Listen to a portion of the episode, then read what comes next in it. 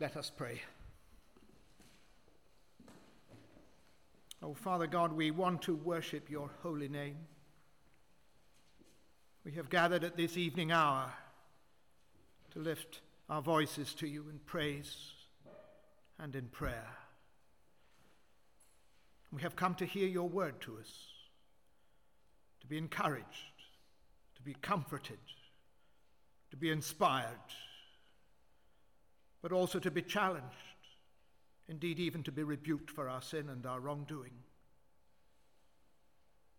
Father God, grant to each one of us a true spirit of repentance and sorrow. For we come before you confessing that we are sinners. We've done wrong. We've so easily been blind to your commands. We've been so easily disobedient to your laws we share in a world that for so many is unjust and corrupt and oppressive. And we make our common confession before you now. We ask that you would grant us a true spirit of forgiveness, of renewal, of redemption, of healing. As we hear your word, open us to your spirit, that he may fill us and empower us and resource us for your work, for your mission, to witness to the Lord Jesus Christ in all his love and in all his grace. And come to us in the assurance that is ours through faith in Christ, in him crucified and risen and ascended. Help us to know that He is our Saviour, the Saviour that we need. And may we rejoice in that confidence and in that assurance. For we ask in Jesus' name. Amen.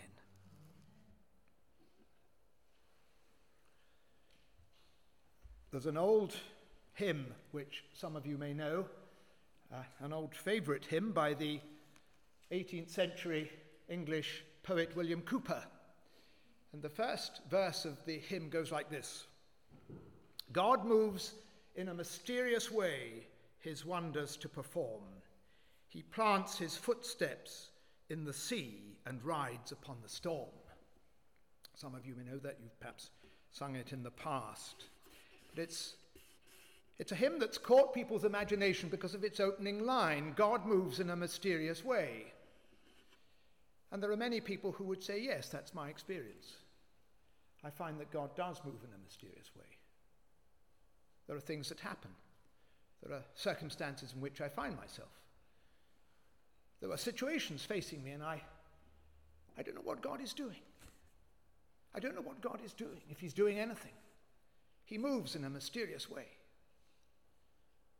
And I think that opening line of that hymn caught a lot of people's imagination, and really they could accept that. That was, that was their experience. But there's another verse to that hymn Judge not the Lord by feeble sense, but trust him for his grace. Behind a frowning providence, he hides a smiling face. And it was that verse that came to mind when I was preparing uh, this evening's sermon which is chapter 3 of Micah. I think some of you know that uh, for the last couple of Sunday evenings we've been looking at the book of the prophet Micah. And we come tonight to chapter 3. But let me recap a little bit on Micah before we start. Micah means who is like the Lord. And really, in the book of Micah, we have a wonderful revelation of God and his mind through his prophet Micah. He's one of the Old Testament minor prophets, of whom there are 12. They're not minor because they're insignificant or unimportant or not influential or they don't speak with authority. They're minor in their that they're much shorter than the major prophets Isaiah, Jeremiah, Ezekiel, and Daniel. They're much longer. And the 12 minor prophets are much smaller, and my, uh, Micah is one of the minor prophets. And I've always found it quite helpful when I think of the prophets of thinking them as, as God's spokesmen. They're God's spokesmen. They bring us God's word. They bring us God's opinion, as, as it were, on us. They bring us God's mind in the matters that concern us between us and God.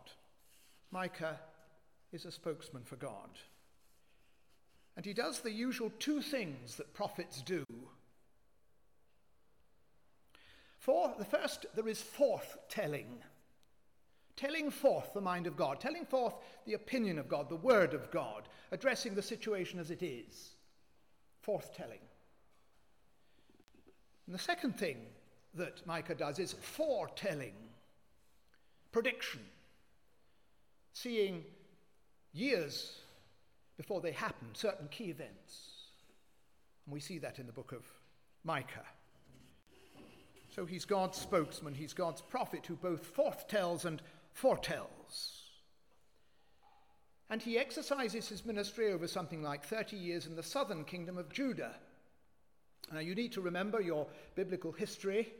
After the death of King Solomon, the United Kingdom divided. There's Israel in the north with its capital at Samaria, and Judah in the south with its capital in Jerusalem. And thereafter, the, the history of, of, God's people is the history of these two kingdoms, and indeed, much of the time they are at war with one another. And Micah exercises his ministry in the southern kingdom, along with Isaiah, very much at the same time as Isaiah in the 8th century BC. And we're told right at the start of chapter 1 that he comes from a little village or a little town called Moresheth, which is somewhere in the southwest. But much of his message, much of his word is addressed to the cities of Samaria in the north and Jerusalem, particularly in the south. And one of the uh, commentators that I was reading when I was preparing this sermon said that you can look on Micah as a kind of country lad. He's from the rural area. And country people can be very critical of the cities, and often are. Now, I don't know if, uh, if some of you come from, from country areas, and if you do, what you think of Oxford. But in a city, you can be pretty anonymous. In a city, you can hide. In a city, you can do pretty much what you want. People won't see, as they did at home in the country areas. So perhaps there's a, a measure of truth in that, that someone from a country or rural area can be particularly critical of the cities because they can see what's going on. And the two cities, Samaria and Jerusalem. Now, in chapter 1, if you remember and if you were here, um, Micah brings a very strong word of judgment on the two cities, Samaria and Jerusalem. And then in chapter 2, last Sunday evening, when Matt Hutchins was preaching, he teases out a little bit of why uh, there is this word of judgment. And in the first part of chapter 2, it's very much centered on the greed and the covetousness of the people. And in the second part of the chapter, it's centered very much on the false prophecies, the kind of false religion, a sham religion. And then chapter 2 ends with uh, what Matt called a, a glimmer of light uh, a glimmer of hope in those last two verses at chapter 2, which point forward to the, the coming of Christ as the shepherd king, uh, coming of the Lord uh, to his people. And, and so that ends a long passage of judgment with some measure of hope. And now in chapter 3, we return very much to a word of pretty uh, straightforward and pretty grim uh, judgment. Uh, let's, let's read it together. Then I said, Listen, you leaders of Jacob, you rulers of the house of Israel, should you not know justice, you who hate good and love evil, who tear the skin from my people and the flesh from their bones, who eat my people's flesh, strip off their skin and break their bones in pieces, who chop them up like meat for the pan, like flesh for the pot? Then they will cry out to the Lord but he will not answer them. At that time, he will hide his face from them because of the evil that they have done. This is what the Lord says As for the prophets who lead my people astray, if one feeds them, they proclaim peace. If he does not, they prepare to wage war against him. Therefore, night will come over you without visions, and darkness without divination.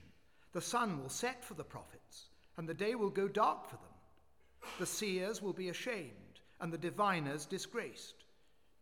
They will all cover their faces, because there is no answer from God.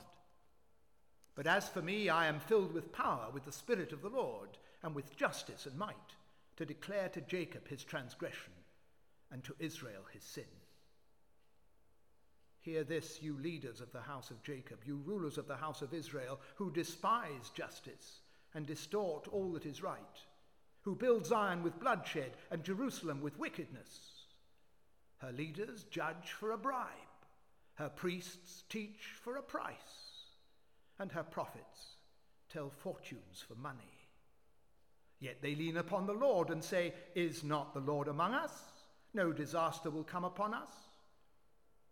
Therefore, because of you, Zion will be ploughed like a field Jerusalem will become a, a heap of rubble, the Temple Hill a mound overgrown with thickets. Don't know what you make of that. It seems to me that it certainly starts with a very particular focus on the leaders. And perhaps two categories of rule, uh, leaders. The first category are the, the rulers, the kings, their families, their courts, their administration, their government. And then, secondly, the religious leaders, the prophets and the priests. And Micah has a word of judgment for both of these. Let's look at them in turn. First of all, verses 1 to 3, the rulers, the leaders. Listen, you leaders of Jacob, you rulers of the house of Israel, should you not know justice? you who hate good and love evil, who tear the skin from my people and the flesh from their bones, who eat my people's flesh, strip off their skin, and break their bones in pieces, who chop them up like meat for the pan, like flesh for the pot. Quite grim reading, a judgment on the leaders. Who was it who said there are no poor soldiers, only bad generals? I think it may have been Napoleon, but if you disagree, you better have a word with me afterwards. But leaders, in whatever field, carry particular responsibilities. They carry responsibilities for those over whom they have authority and over whom they have an influence, and on whose behalf they have to make decisions, and for whom they have to have a care. Leaders, leadership involves responsibilities. But clearly, here, as in chapter 1 and in chapter 2, there is a gross abuse of power. The leaders have not used their office for the welfare of the people. Quite the contrary. They've abused their power, they've oppressed the people, they've exploited them. And we have a particularly violent and graphic description here, almost as if the as if the rulers had become cannibals. And it's so bad that God turns a deaf ear. Verse 4 Then they will cry out to the Lord, but he will not answer them. At that time he will hide his face from them because of the evil that they have done. God turns a deaf ear, and he won't listen to them, and he won't answer their prayers. And this judgment on the leadership seems to me to center very much on this idea of justice. We find it here at the end of verse 1 You rulers of the house of Israel, should you not know justice? You who hate good and love evil. And then again at verse 9 Hear this, you leaders of the house of Jacob, you rulers of the house of Israel, who despise justice and distort all that's right. There's a real focus on justice here and indeed on injustice on the part of the leaders. We see it in the oppression and the exploitation and the corruption It's well documented in Isaiah, who lives at the same time, ministers at the same time. Society was going bad, it was corrupt, it had gone rotten from the leaders downwards. And it centers on this concept of justice. Justice where good and evil are inverted. Good is called evil, and evil is called good. It's a great biblical theme.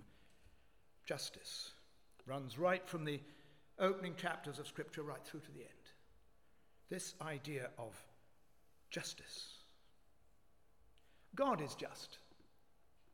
God is perfect justice. Justice is the foundation of his throne, whatever else he is. God is just. And he looks to his people to be just. He looks to us to be just. He looked to his ancient, elect, chosen people of Israel to be just. Do you remember the promise that was made to them? All nations of the world will be blessed through you. That was what God raised up his people for, to be a blessing to all, all the nations of the earth. But repeatedly, as the Old Testament tells us, the people sinned. They erred and strayed. They broke the laws and the, they broke the commandments. They dishonored the covenant. They sinned and they were condemned. It runs right throughout this. This offense to justice runs right throughout the Old Testament. In the Old Testament, there are some parables. Now, perhaps you'll be thinking, what are the parables of the Old Testament? We can think of the parables of the New Testament, of course. Jesus taught so extensively with parables We associate Jesus with parables, the Good Samaritan, the prodigal son, the parable of the sower. But there are parables also in the Old Testament. And one of them comes from Isaiah and is making very similar point to the point that Micah is making. And because they exercised the ministry at the same time and much in the same place, the southern kingdom of Judah, let me read you this parable and see the picture that's being painted and then listen to the end, the last verse, where there is the message of the parable. Some of you will know it quite well. It's called the parable of the vineyard. Isaiah chapter 5, verse 1. I will sing for the one I love a song about his vineyard. My loved one had a vineyard on a fertile hillside. He dug it up and cleared it of stones and planted it with the choicest vines. He built a watchtower in it and cut out a winepress as well. Then he looked for a crop of good grapes but it yielded only bad fruit. Now, you dwellers in Jerusalem and men of Judah, judge between me and my vineyard. What more could I have done for my vineyard than I have done for it? When I looked for good grapes, why did it yield only bad? Now I will tell you what I am going to do to my vineyard. I will take away its hedge, and it will be destroyed. I will break down its wall, and it will be trampled on. I will make it a wasteland neither pruned nor cultivated, and briars and thorns will grow there. I will command the clouds not to rain on it. And then, here in the last verse, the message The vineyard of the Lord Almighty is the house of Israel, and the men of Judah are the garden of his delight. And he looked for justice, but saw bloodshed, for righteousness, but heard cries of distress this theme of justice that runs throughout the scriptures. God's people called to reflect his justice in their lives, in their communities, in their mission. And Jesus takes up the theme in so much of his teaching, the teaching of the kingdom of God or the kingdom of heaven. The heart of it is justice. And then paradoxically, we see the justice of God, of course, on the cross of Christ. God is just, and we see his justice in that humiliating, cruel, grievous, dreadful act of Christ upon the cross in his crucifixion. But it's there that we see the justice of God embracing the love of God. And Paul puts it wonderfully in a verse in that marvelous chapter 3 of Romans. God presented Jesus Christ as a sacrifice of atonement through faith in his blood.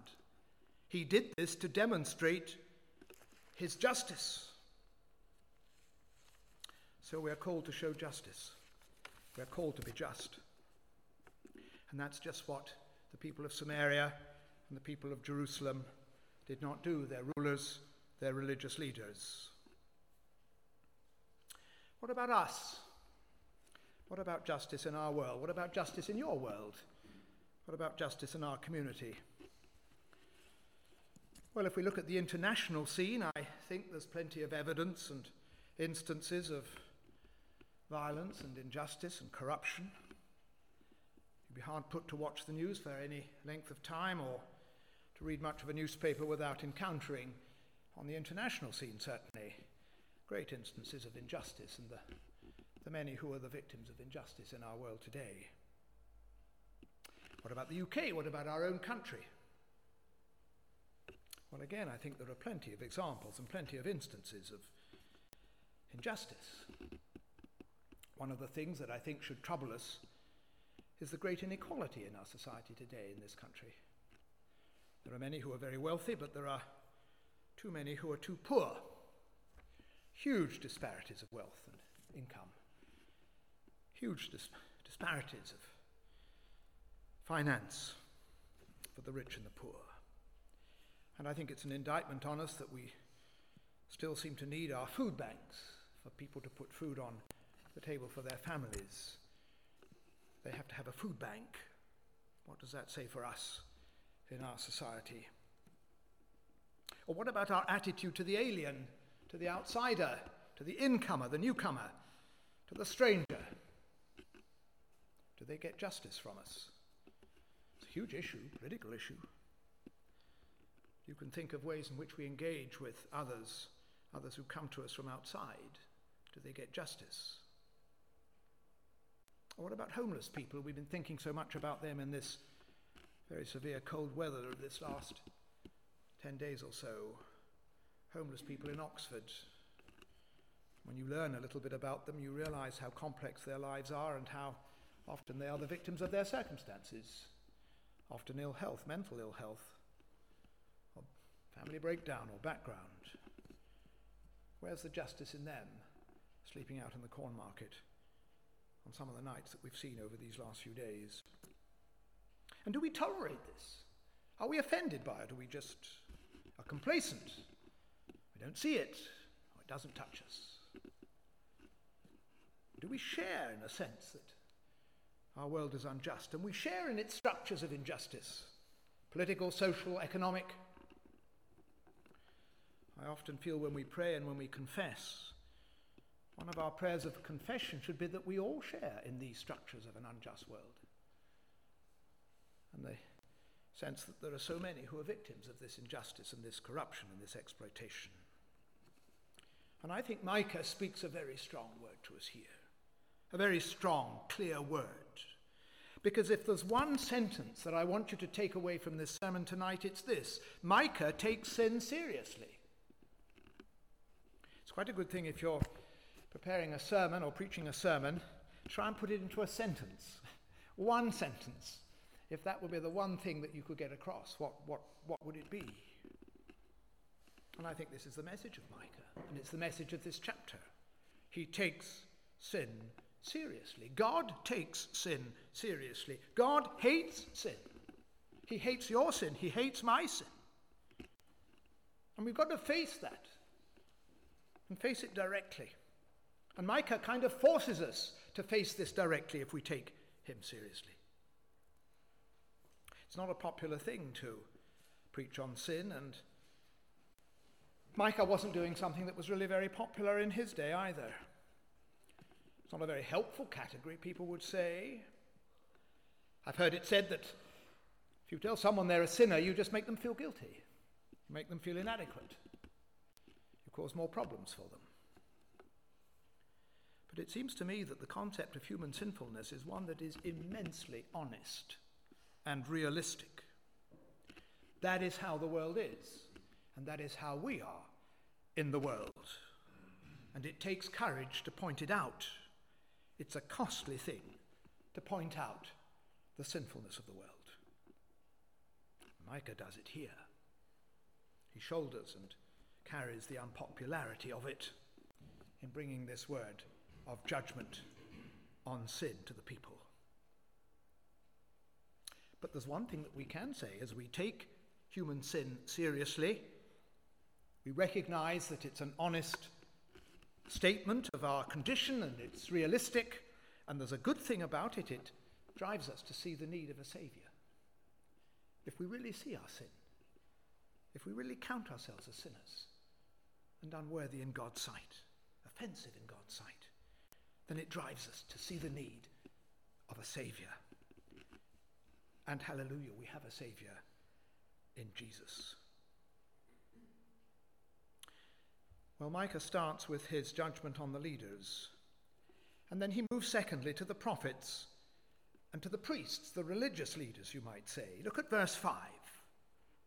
This is what the Lord says As for the prophets who lead my people astray, if one feeds them, they proclaim peace. If he does not, they prepare to wage war against him. Very damning of the religious leaders. False leadership, false prophecy, false teaching. One of the commentators said, What do you do when the preachers tell lies?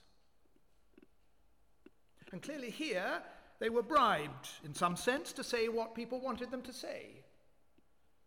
Given gifts, money, I don't know. They were bribed to say what the people's itching ears wanted them to say. That lovely phrase of Paul's to Timothy about the false teaching in the New Testament church. People's ears were itching to hear certain things said. They wanted things said to them that made them feel comfortable, that made them feel good, that made them feel reassured. They wanted words that would encourage their self worth. We know how good it is to get all those likes on social media. But we oppose those who tell us the truth. We resist those who want to speak honestly to us and realistically to us.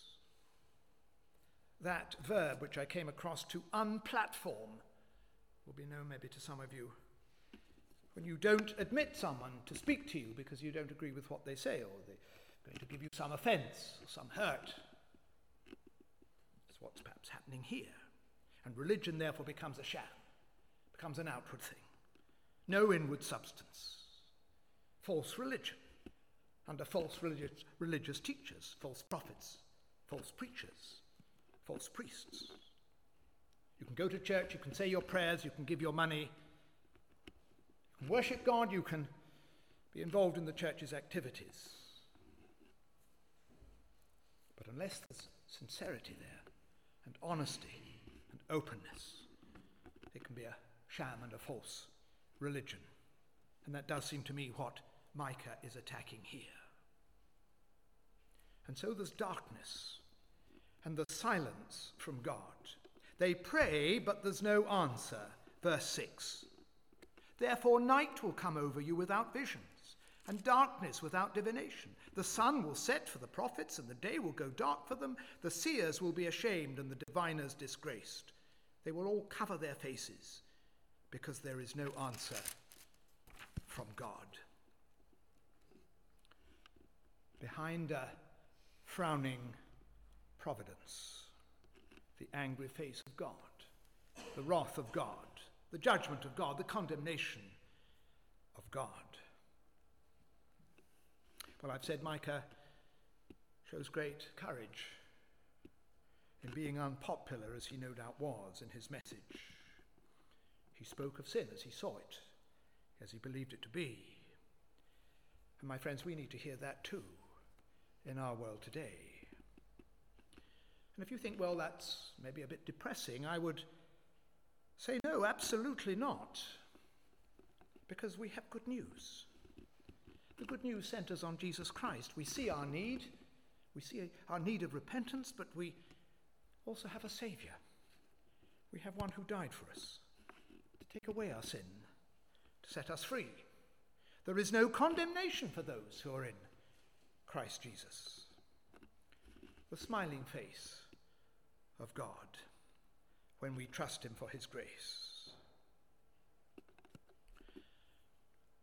Let's take comfort from one verse here, perhaps the lightest verse in a dark passage, verse 8 But as for me, I am filled with power when the Spirit of the Lord, with justice and might, to declare to Jacob his transgression and to Israel his sin.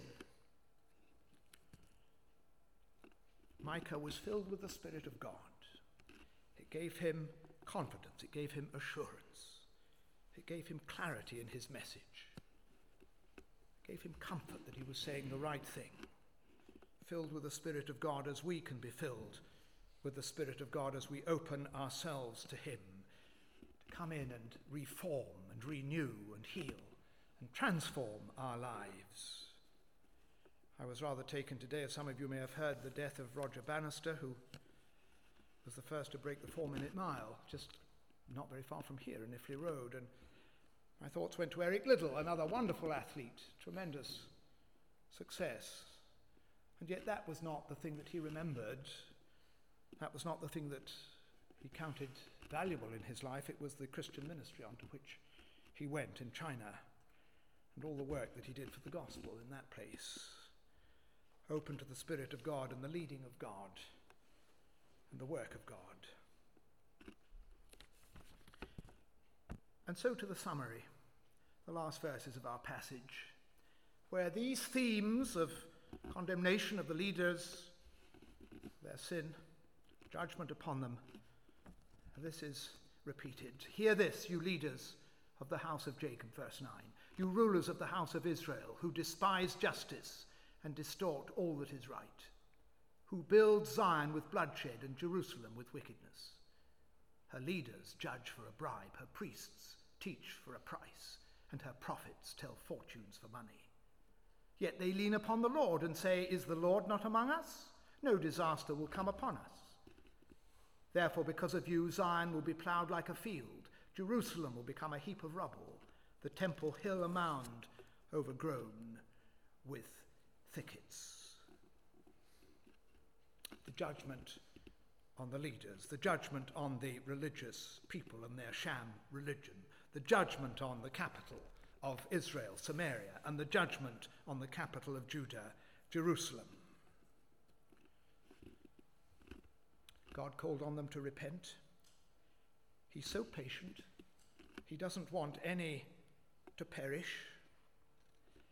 The very first words of Jesus in Mark's Gospel repent and believe the gospel. God calls on us to repent and to find his mercy and to find his redemption. It breaks upon us and we rejoice and we are glad. Behind a frowning providence, he hides a smiling face. And as we'll see in the weeks to come, there are other passages in Micah that pick up this mercy of God that breaks upon sinful people, upon their repentance and upon their faith. And of course, supremely in chapter 6, the prediction, the prophecy of the coming of Christ as the baby of Bethlehem. And let me leave this last thought with you. If we are quick, as I think we are, to accept the promises of God, why are we so slow to heed the warnings? And there are warnings here in, in Micah. We are quick, and rightly so, to Rejoice over the promises of God, to be glad that there are so many wonderful promises that run through Scripture for us.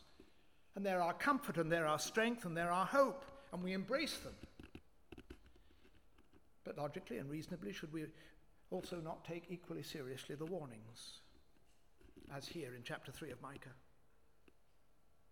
There are wonderful, comforting promises. I love this one. Cast your cares on the Lord, for he will sustain you. Psalm 55, quoted again by Peter in the New Testament. And we're all of us fearful. We're all of us anxious. We're all of us worried. We all of us have burdens. We all of us have cares. Cast your burdens upon the Lord. Cast your anxieties upon the Lord, and he will sustain you. It's a promise. It's a wonderful promise.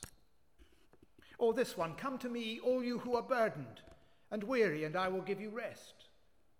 Take my yoke upon you and learn from me, for I am gentle and humble in heart, and you will find that my burden is light and my yoke is easy. Another wonderful promise from the words of our Lord and Saviour Jesus Christ. We embrace words like that. We rejoice over them. And they comfort us, and we need them. Or those lovely words at the closing of Matthew's Gospel I am with you always to the very end of the age. Which of us has not gone back to those words and embraced those words and rejoiced over them and the knowledge that Jesus is with us? It's his promise. Or that lovely promise that we quoted earlier tonight from Paul there is no condemnation for those who are in. What a promise, my friends, for us to savour and treasure and rejoice over. One more promise. There are so many, you'll have your own favourites. My wife and I have four lovely grandchildren, aged between four and, and eight. One of the nice things for us when we're with them, and we're with them quite often, is to put them to bed. We learn, again, perhaps we learnt it in our own childhood, but bedtime can be a frightening time for children. When the lights go out and the parents leave the room and they're on their own. And they quite often say to us, Oh, Grandpa, do sit with me. Oh, Granny, do sit with me. And they have nightmares and they have bad dreams and they can wake up in the night. And it's a very, very real experience for small children.